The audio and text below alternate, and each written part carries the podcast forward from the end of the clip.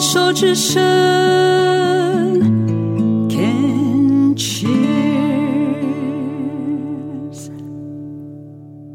这里是牵手之声，Can cheers 网络广播电台。您现在收听的节目是凯西的十一号公路。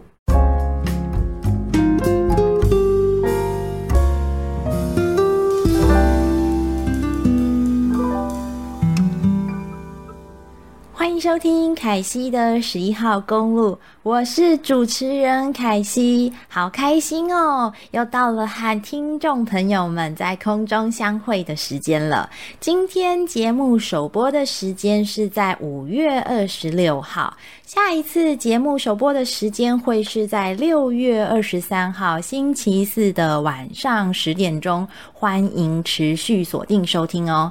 今天呢、节目录制的时候，外面正在下着大雨，所以呢，如果背景的声音有听到一些淅沥沥、哗啦啦的，啊，就是水声下雨的声音啦，非常的诗情画意，很浪漫。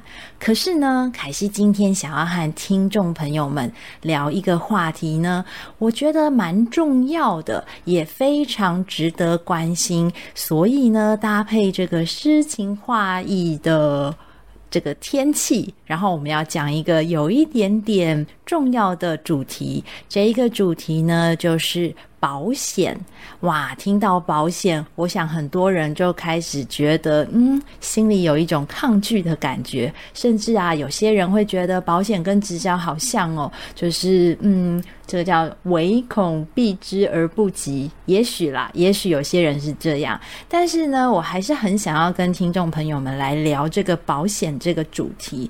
为什么会想要讲这个保险的主题呢？原因是这样子的，在前一阵子。凯西到保险公司去做了一个演讲的分享，我也没有要卖保险呐，可是我竟然到保险公司里面去讲一个短讲的主题是跟保险有关的，哎，我觉得这是对我自己来说是一个很特别的体验。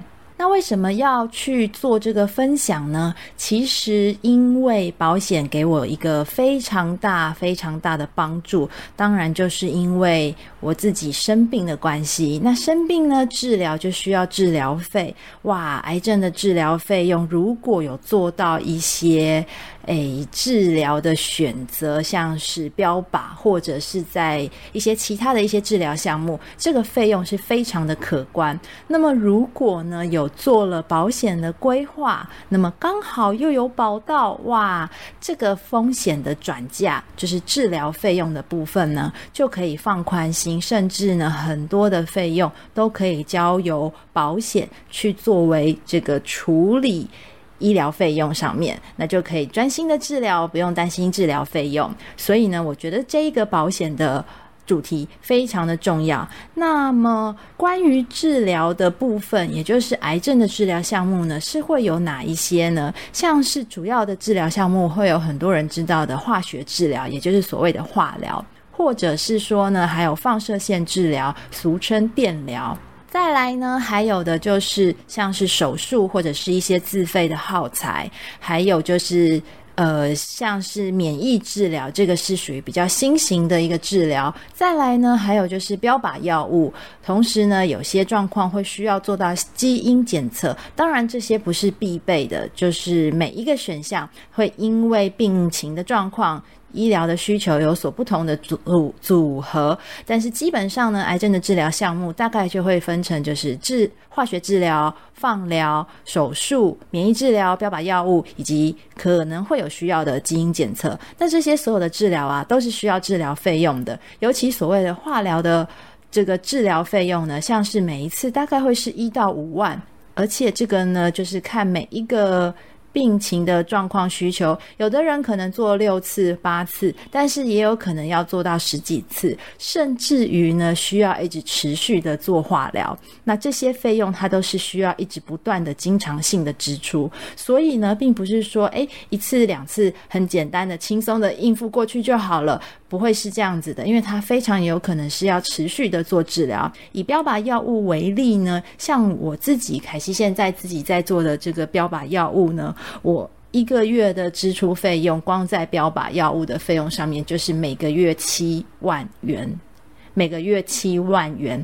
听众朋友们没有听错，这个呢还是算是相对来讲比较便宜的标靶药物，因为乳癌的用药的关系。可是呢，如果像是一些其他的癌症，它的标靶药物有可能来到一个月要二十多万，甚至是三十万。听众朋友们没有听错，所以这个标靶药物啊，一个月可能是七到三十万的支出。那么以我自己的状况来说呢，我的标靶药物呢是要一直持续服用的。我是口服的标靶药，但是每个月是七万块的药费啊，这是非常可怕的支出。所以如果没有保险做一个风险的转嫁的话，诶，那我可能常常需要为了这个治疗费用伤脑筋呢。那么说到这里。你觉得保险有用吗？凯西有听到身边一些朋友啊跟我说，就是他觉得保险没有用，为什么呢？因为他说，当他确诊罹患癌症之后呢，他的保险帮不上任何的忙。但是呢，也有人跟我说啊，他觉得保险有用，像我就是，因为我觉得呢，我自己的保险啊，当我遇到罹癌确诊之后呢，我的保险是给了我很多的帮忙，所以保险有没有用呢？要看保到的险是些什么样的保险。以我自己来说，我对保险的规划啊，这个基本上有一些面向可以去做思考。如果呢，在没有任何保险的规划开始，第一个开始可以做的保险规划是什么呢？我会觉得呢。最基本应该要有的是意外险的保单，因为呢，平时我们出入啊，就是日常生活，你总是要外出的嘛。交通事故是很有可能的，当然希望大家都很平安。可是有的时候意外总是来得很突然，所以意外险呢，这个是一个基本的必备的。还有像是寿险，这个我觉得也是一开始可以先做好规划的。那么再来进一步可以规划的是什么呢？就是医疗险。医疗险的部分啊，有分很多项目。那么以我自己来说，我的认知是，医疗险可以分成像是有住院日额的理赔，或者是手术的理赔，还有一个很重要、非常重要的，就是实支实付的医疗险的部分。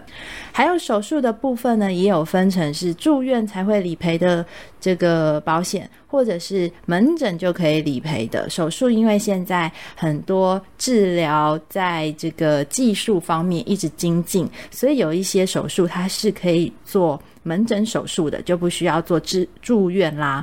那么当然，在做医疗保险的时候，就可以规划的是住院也可以理赔的，或者是门诊也可以理赔的，这个部分是医疗险。还有呢，最重要的是我自己就会用到的，就是防癌险了。防癌险就要注意到啦，就是在做癌症治疗的时候，是不是如果有并发症的这个时候，是可以有相关的保险理赔呢？还有就是防癌险最重要，还有一个就是化疗啊、放疗啊这些基本的治疗的部分。再来呢，再更进一步呢，就是重大疾病险。重大疾病险呢，当然是有包括癌症，这是其中一个。可是还有其他一些疾病，这个也是属于重大疾病险可以做的保障的部分。行有余力，再更进一步的话，就可以规划到长照险还有失能险啊。以我自己来讲呢，长照险跟失能险这个啊，我自己还没有规划到，嗯，但是我蛮幸运的，就是在这个前面的几项保险的部分呢，凯西在之前其实都已经随着。这个身份的不同，就是像是社会新鲜人的时候不同，或者是说，我觉得我的年纪渐渐有增长增长之后，我都有适时的做一下一段时间的检视我的保单，调整了我的组合项目，以及提高单位数投保的单位数。当然，也就是说。这个呃理赔的金额可以再做一些调整，当然这样子才会有一些保障的。如果像是只是做一个呃日额给付，那一天可能只有给付一千块、两千块，相对于刚刚提到的这个治疗费用，可能都是上万起跳的，而且是要持续支出，当然就会觉得非常的辛苦，然后就会觉得保险的保障好像不够使用。所以在做保险的规划，以疾病上面来讲，可以分成就是病前，就是你。单笔的，像是单笔的理赔，那像是接下来如果你有病中，也就是治疗中的时候，会有一些需要的理赔支出。再来呢，就是你病后可能需要做一些调养身体啊，需要做一些休息，呃，或者是说，诶，可能会有一些后遗症的状况，那这是病后的理赔。就是我会觉得在保险这一部分呢，可以规划的越完整越好。当然，它这个保险费用也是要在可以负担的范围里面。可是这个保险呢，越早规划，保费就会相当的便宜。相对来讲，跟年纪大的时候比起来，保费当然会有差别。还有一个呢。那，就是最近也是看到，在这个之前大家抢的很凶的，就是防疫险。这个防疫险呢，其实也是一个保险的概念。如果呢，在当时刚开始推出的时候，就会有先想到，那么提早投保的话，跟现在今年投保，我相信在保费上面以及保障上面呢，就会有非常大的不同。不过呢，不管是否有使用到保险，都是希望听众朋友们可以很平安、很健康、很安全的，然后。不要有太多的状况意外发生。当然呢，我们只能够尽力做好这个该做的保护措施。可是呢，日子还是要过下去的。那最后呢，会有一小句话想要送给听众朋友们：是保险保得好，保你少烦恼。希望大家都很平安哦。